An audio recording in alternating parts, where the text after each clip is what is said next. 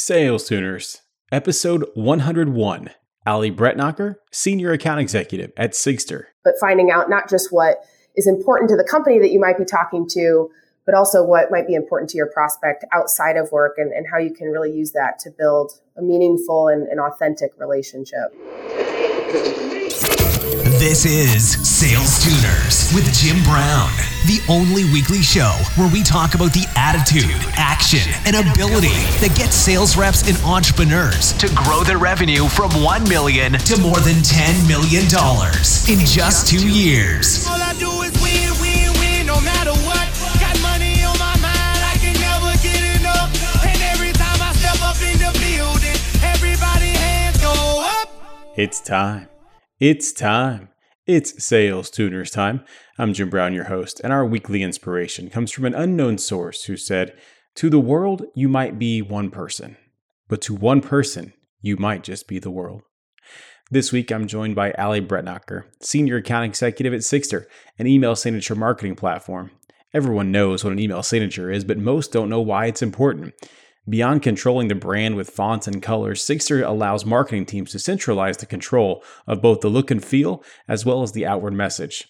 With the amount of email we send every day in our professional channel, it's no wonder it fits so well into Ali's passion around helping organizations solve really big problems with software.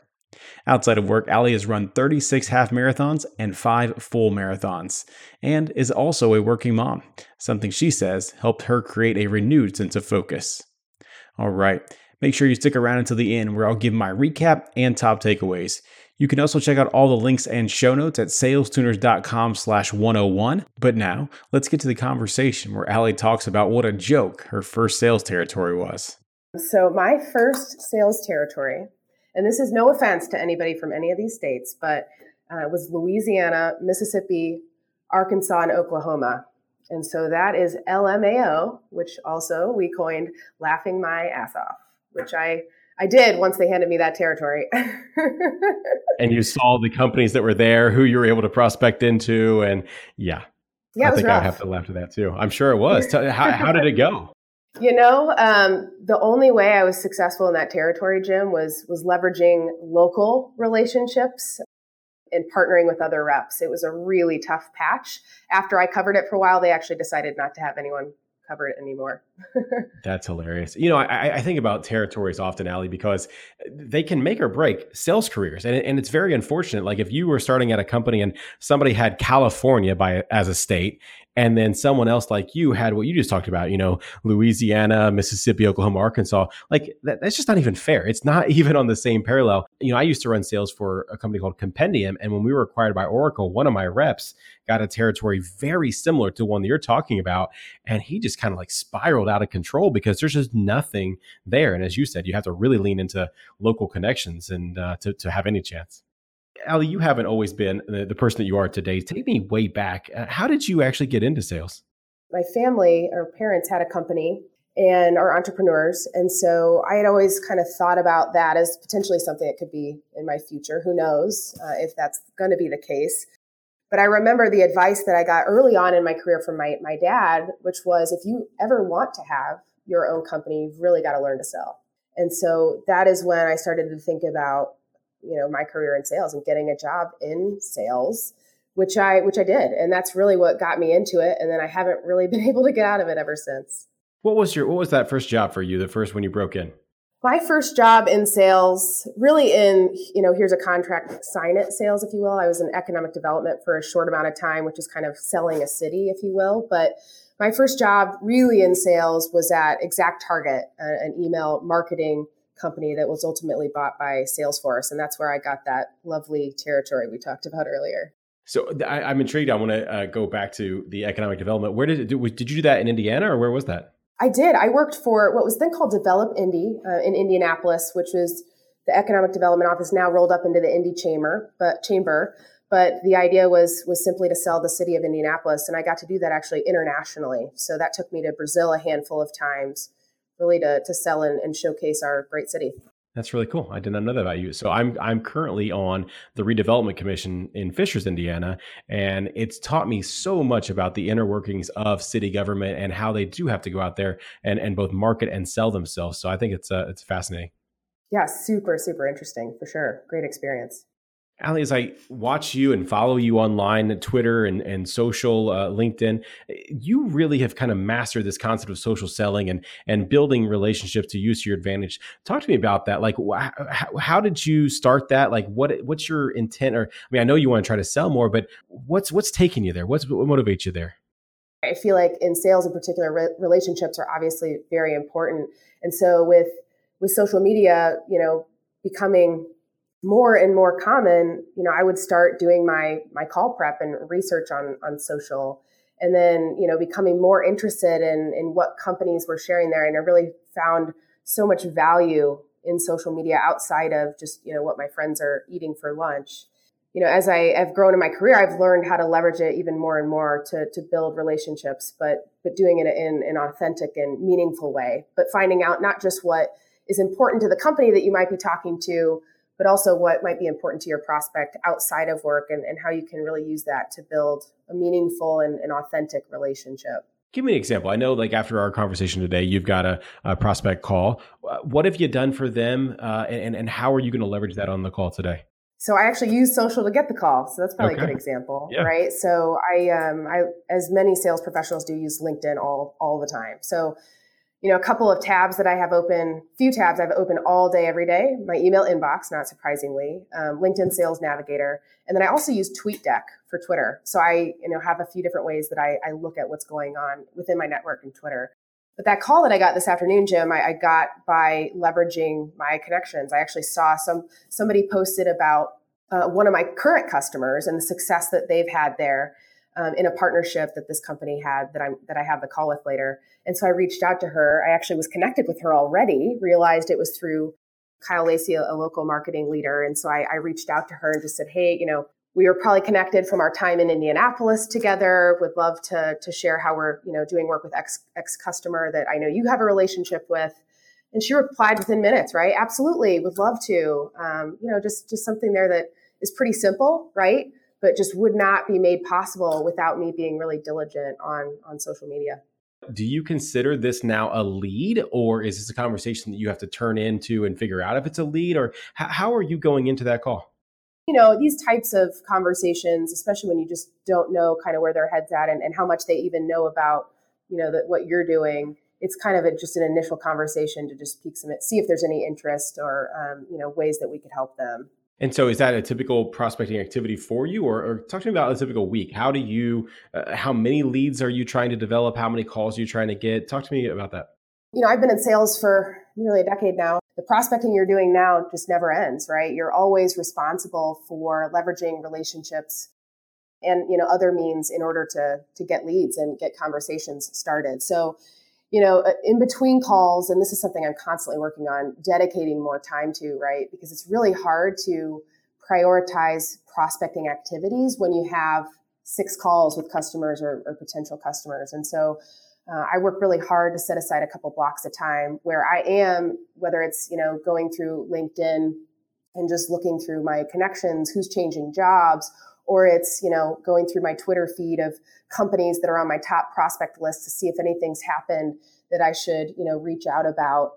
That is um, you know a lot of what i focus on when i'm when i'm prospecting. And so typically you know for us as aes at sigstr we're, we're trying to generate you know one new meeting a week uh, which which seems so simple but when you have a calendar like i do sometimes it's really hard to find find that that time. But certainly something that we're striving towards to make sure that that as AEs we're filling our own pipeline and not just relying on on inbound and, and our SDR team to do that for us there's something about having that discipline that every rep should have, right? I, I've always been of the mantra that everyone is always prospecting. They're either prospecting for new business or they're prospecting for a new job. Um, because if you're in sales and you're not, pro- I, I, get so sick and tired of hearing, well, the leads are weak. You know, I go back to Glengarry, Glen Ross, or my SDR didn't set the right appointment. I'm like, well, screw that. How about you go do something? And uh, it's just, it's kind of frustrating. So I love hearing it when when AEs are still doing their own prospecting, at least some amount of it, right? Because I know we all have busy calendars, but you gotta you gotta keep your pulse, I guess, in my opinion. In a conversation in the past, Ali, you mentioned uh, a, a, mantra that has been told many times or been said many times. It's not what you know, it's who you know. I know you believe that as well because your network is very important to you. How do you uh, continuously invest in and build that network? You know, as I mentioned before, being a, a working mom now, it's it's hard to find and dedicate the time to going to traditional type networking events, right? So for me, building my my network. Uh, it's about you know having the opportunity to go to maybe a trade show or an industry event that Sigstr allows me to go go to. But I also help run a, a local organization called Linking Indy Women, where we invite a guest speaker in once a month. Doesn't have to be from tech uh, in particular. It's all different industries and, and walks of life to share her story. And I've met so many incredible women from the city that way. And I don't really use it from a you know sales capacity because that just it comes naturally, right? Uh, I just I'm there to help inspire and connect women in our our city in order to help you know improve their lives and build connections for them, and that in turn has just yielded uh, great relationships for for me as well. You talked about the role of a working mom. You know, your daughter's about to turn one. I want to ask this question because I haven't had a guest um, uh, that I could ask this to. What changed for you from when uh, not not during your pregnancy, right? But once you came back from maternity leave, what was the biggest thing that changed for you? Just the way I think about life at work. You just realize immediately how important time is and how precious time is, and you just stop caring about the little things, right? And just you're just focusing on doing really great work and being an amazing professional and colleague and partner because of you know what you have to go home to. So for me, it was just this instant like man, I really just don't care about some of that little stuff anymore. Um, or, you know, if somebody, I just feel like such a different person. It's it's hard to describe though, Jim. And, and I've been asked similar questions before, but that's an interesting way of, of looking at it. The other thing that changed, and this isn't anything against anybody on our team, but it was like once I became a mom, you know, as an example, our VP of sales was like, oh, would you want to go to that event? Like, I know now that, you know, you have, you know, a daughter at home it's like of course i want the opportunity to go to that just like anybody any of my colleagues would right to to be a part of it. And it's just funny i knew that he was thinking about that because he's got three girls at home and he probably knows what what it's like a little bit but i was like hey it's actually a, a treat for me sometimes to, to yeah, get away a little bit. It's almost like too what hasn't changed.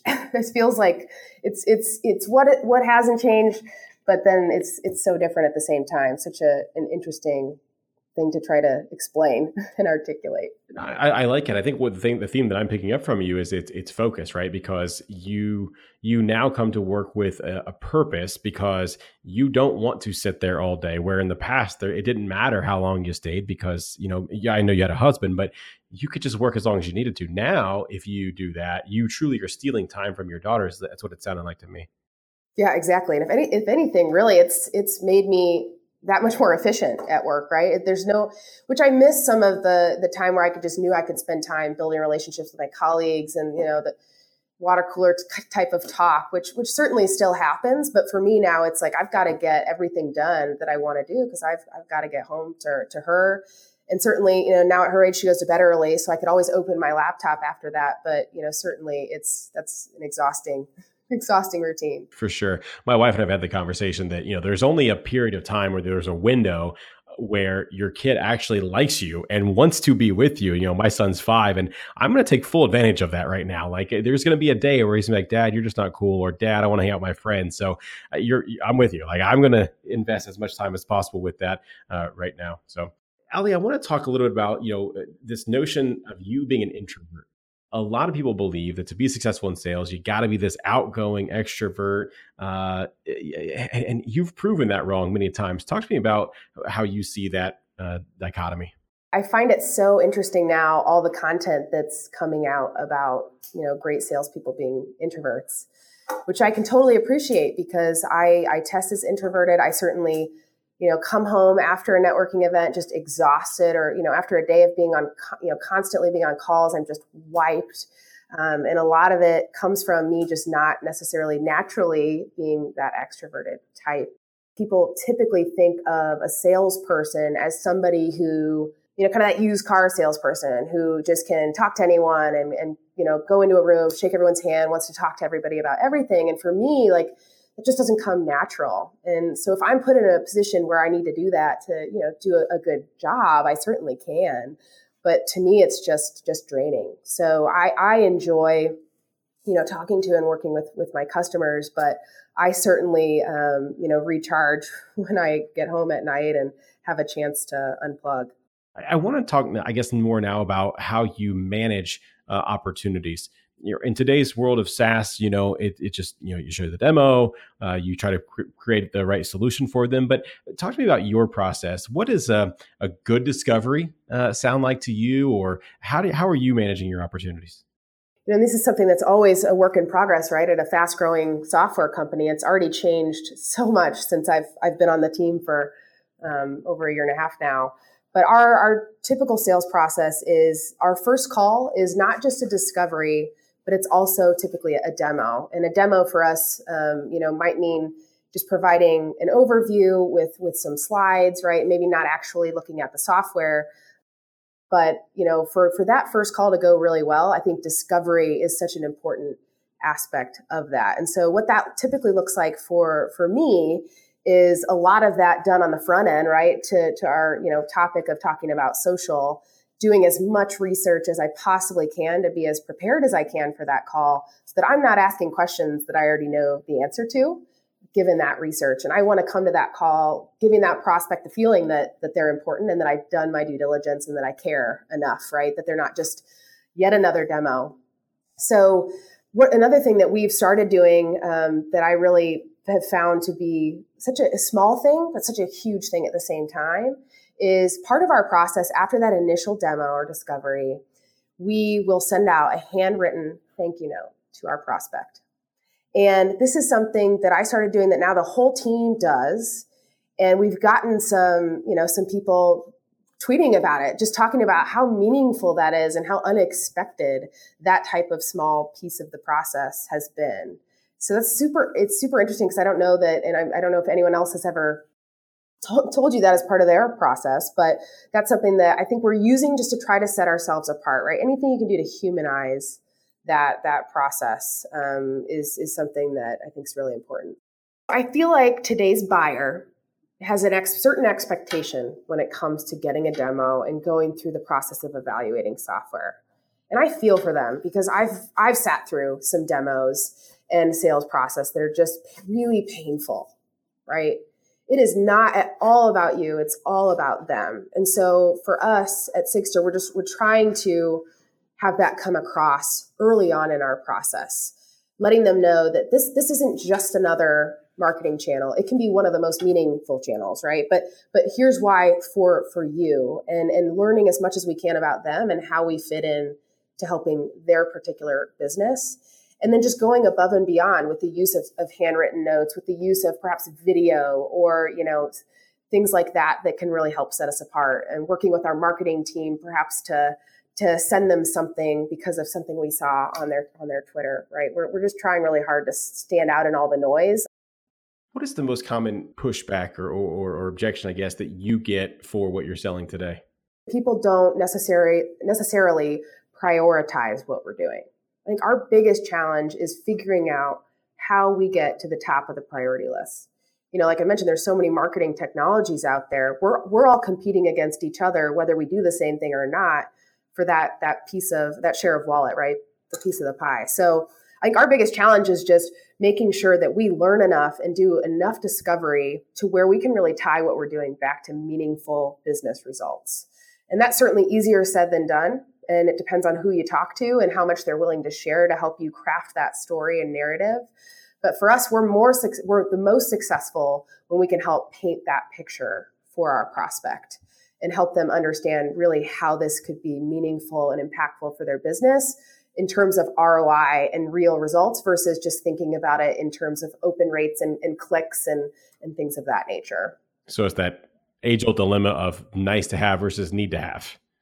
Exactly. Exactly. Yeah. So when you come into Discovery, you talked about sometimes it's um, you know half demo, or I'm sorry, half half disco, half half demo, uh, but sometimes that demo is just more of a slide deck. So are you bringing ideas then to that uh, first meeting that of how they could use the product specifically to them? Yes, exactly, Jim. So so for us, we know we know our most successful use cases. So, you know, an example of our top use case is promoting a customer conference or an event of some sort, a webinar, a trade show, what have you. And so, a lot of times when we're doing research, I, I typically will go on a website and try to look for really important events coming up or you know white papers that they've just released things that i know our other customers are sex- successfully promoting in the email signature marketing you know as a channel so i'll come prepared to the call to be able to, to mention and speak to those things and and also I will customize my my decks or or you know um, case studies that I share based on what I can see on their websites important to them. They might tell me something different altogether when we get on the call, but at least I can try to craft something more custom to them. And that's that's worked really well for me. Being able to pull out a case study that's like, hey, I see you do a webinar a month. Here's how our customer was able to drive, you know, 50% more registrations in a week is that meaningful? Would that be helpful? And what does that what does that mean to your business? You know just in talking to you even on our conversation today your personality is very uh, open and genuine and sincere. But the question i have is like do you come across personally many guarded prospects that just aren't willing to share anything from their end? And, and if so what do you do to, to overcome that? More than anything i want people to see me as a, as a person too who's really just here genuinely wanting to help and you know so many bad pe- salespeople kind of are the reason that prospects can be so guarded right they don't you know you kind of have to earn the right to ask certain questions and so the way that I, I try to build meaningful relationships is is by being being as much of myself as I can. I think I do my best work when I have a good relationship with my prospect um, because there's a comfort level on both sides where we're, we're just trying to help each other. I'm trying to help them, you know, drive results and get promoted. And, and they in turn then are, are also trying to help me um, as well. What do you mean by that? You're helping them try to get promoted as well. So this kind of goes goes back to a, a, core value actually at my days at ExactTarget of, of you know having having customers look like rock stars or, or heroes, right? And that's also something that's really important at, at Sigstr and our, our idea is just to always keep that in mind. You know, the person on the other end of the phone is trying to feed their family just as much as you are, right? And so, how do we figure out how we make them so successful using our product that they get promoted in their job, right? That it was something that was such a success that that it helps them have more success. So that's something we are constantly talking about as a driver for how we're helping. Ali, I'm going to take a quick break so that I can say thank you to my sponsors. When we come back, it's going to be time for the money round. So you don't go away, and sales tuners, you don't go either. We'll be right back. Costello is pioneering the way companies build and execute sales playbooks. The platform helps sales reps prepare for calls, ask timely questions, tell relevant stories, and sync insights back to their CRM, all while showing managers and reps the gaps in every single deal so they can work them together to move them forward. With Costello, sales leaders can identify what's working on the front line and replicate success across their entire team. Learn more and see a demo at andcostello.com. That's A N D C O S T E L L O.com. Money, money, money, We're back, and it's time for the money round. Ali, are you ready for the money round? I'm ready, Jim. Here we go. What's the one thing that has contributed most to your transformation from normal to exceptional? I'd say my genuine desire to, to learn and, and really be helpful.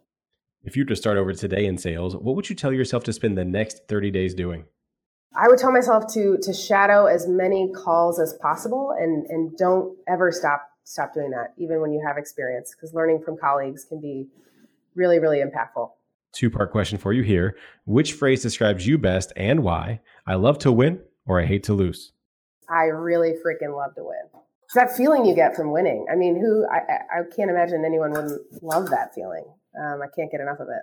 What's a book that you've read multiple times or always find yourself recommending to others? What comes to mind for me is I just love I love Malcolm Gladwell's books. So interesting to me, whether it's it's Blink or Tipping Point, and then I love his his podcast. I don't know if you've heard that, Jim. Uh, Revisionist History is is excellent as well sales tuners, if you'd like to check out Ali's suggestion of Blink or the tipping point for free, head on over to salestuners.com slash book. And there you can sign up for a free 30 day trial of Audible and browse their over 150,000 titles. Again, that's salestuners.com slash book. And if you're like Ali and you have that commute, Audible is going to be great to get those books on tape. Ali, what is currently at the top of your bucket list? Take, take a vacation. it's sometimes so much harder said than done. That is the top of my bucket list, Jim. And I'm gonna. I might not be traveling the world, um, but I'm gonna make that happen. Allie, what's the biggest piece of advice you have for all the sales tuners out there grinding today? I'm going to use a quote that our, our founder and president, Dan Hanrahan, says all the time. And, and that's the harder that you work, the luckier you become. I, I can't stress enough just how, how I know that it's really hard to grind sometimes, but it, it will, it will all pay off. So just, just keep your head down and, and keep grinding and, uh, and, and the rewards will come as a result. Stop caring about the little things and just focus on doing great work. I loved hearing that from Allie, and it's so, so true. Let's get to my top takeaways. Number one, use social for call prep. While doing research on prospects, it's obvious you need to look at the company website and blog to see what their initiatives are. But it's just as important to look at social channels like LinkedIn and Twitter to see what's important to the person you're going to be speaking with beyond their work life. Use this information to connect with them on a human level. Number two, set aside time for social prospecting. It can be distracting to always have social platforms present while you're working. Trust me, that's coming from someone who's looking at Twitter right now. But by setting aside time to specifically prospect via social, you can add a lot of leverage into your day. Take 30 minutes to scour your LinkedIn contacts looking for job changes. Set up searches on Sales Navigator for your ideal customer profile so you can be alerted when they post something. Set up TweetDeck to look for keywords and phrases that you can respond to in real time. And lastly, set a goal for yourself so you can measure the activity. Number three, focus on doing great work. I remember being quote unquote busy early in my career and looking at those who had kids and wondering how in the world they did it. Then I had a kid of my own. Now, this is not just advice for parents, but the lessons learned can be greatly impactful for your career. Take an honest look at your day. How much of it are you wasting in between meetings, having mindless banter with coworkers, or checking your fantasy sports scores? What if you had to get all of your work done between 9 and 5 and weren't allowed to open your laptop later at night? What would you cut out? What would you be intentional about focusing on? That's it. Those are my takeaways, but I'd love to hear yours. Please tweet at me at SalesTuners or shoot me an email, jim at salestuners.com. I reply to every message that I get. All right. I hope to see you next week. Until then, I'm Jim Brown. Let's make it rain. Thank you for listening to Sales Tuners. Stay up to date at www.salestuners.com. And don't forget to subscribe, rate, and review us on Apple Podcasts. And they stay there, and they say,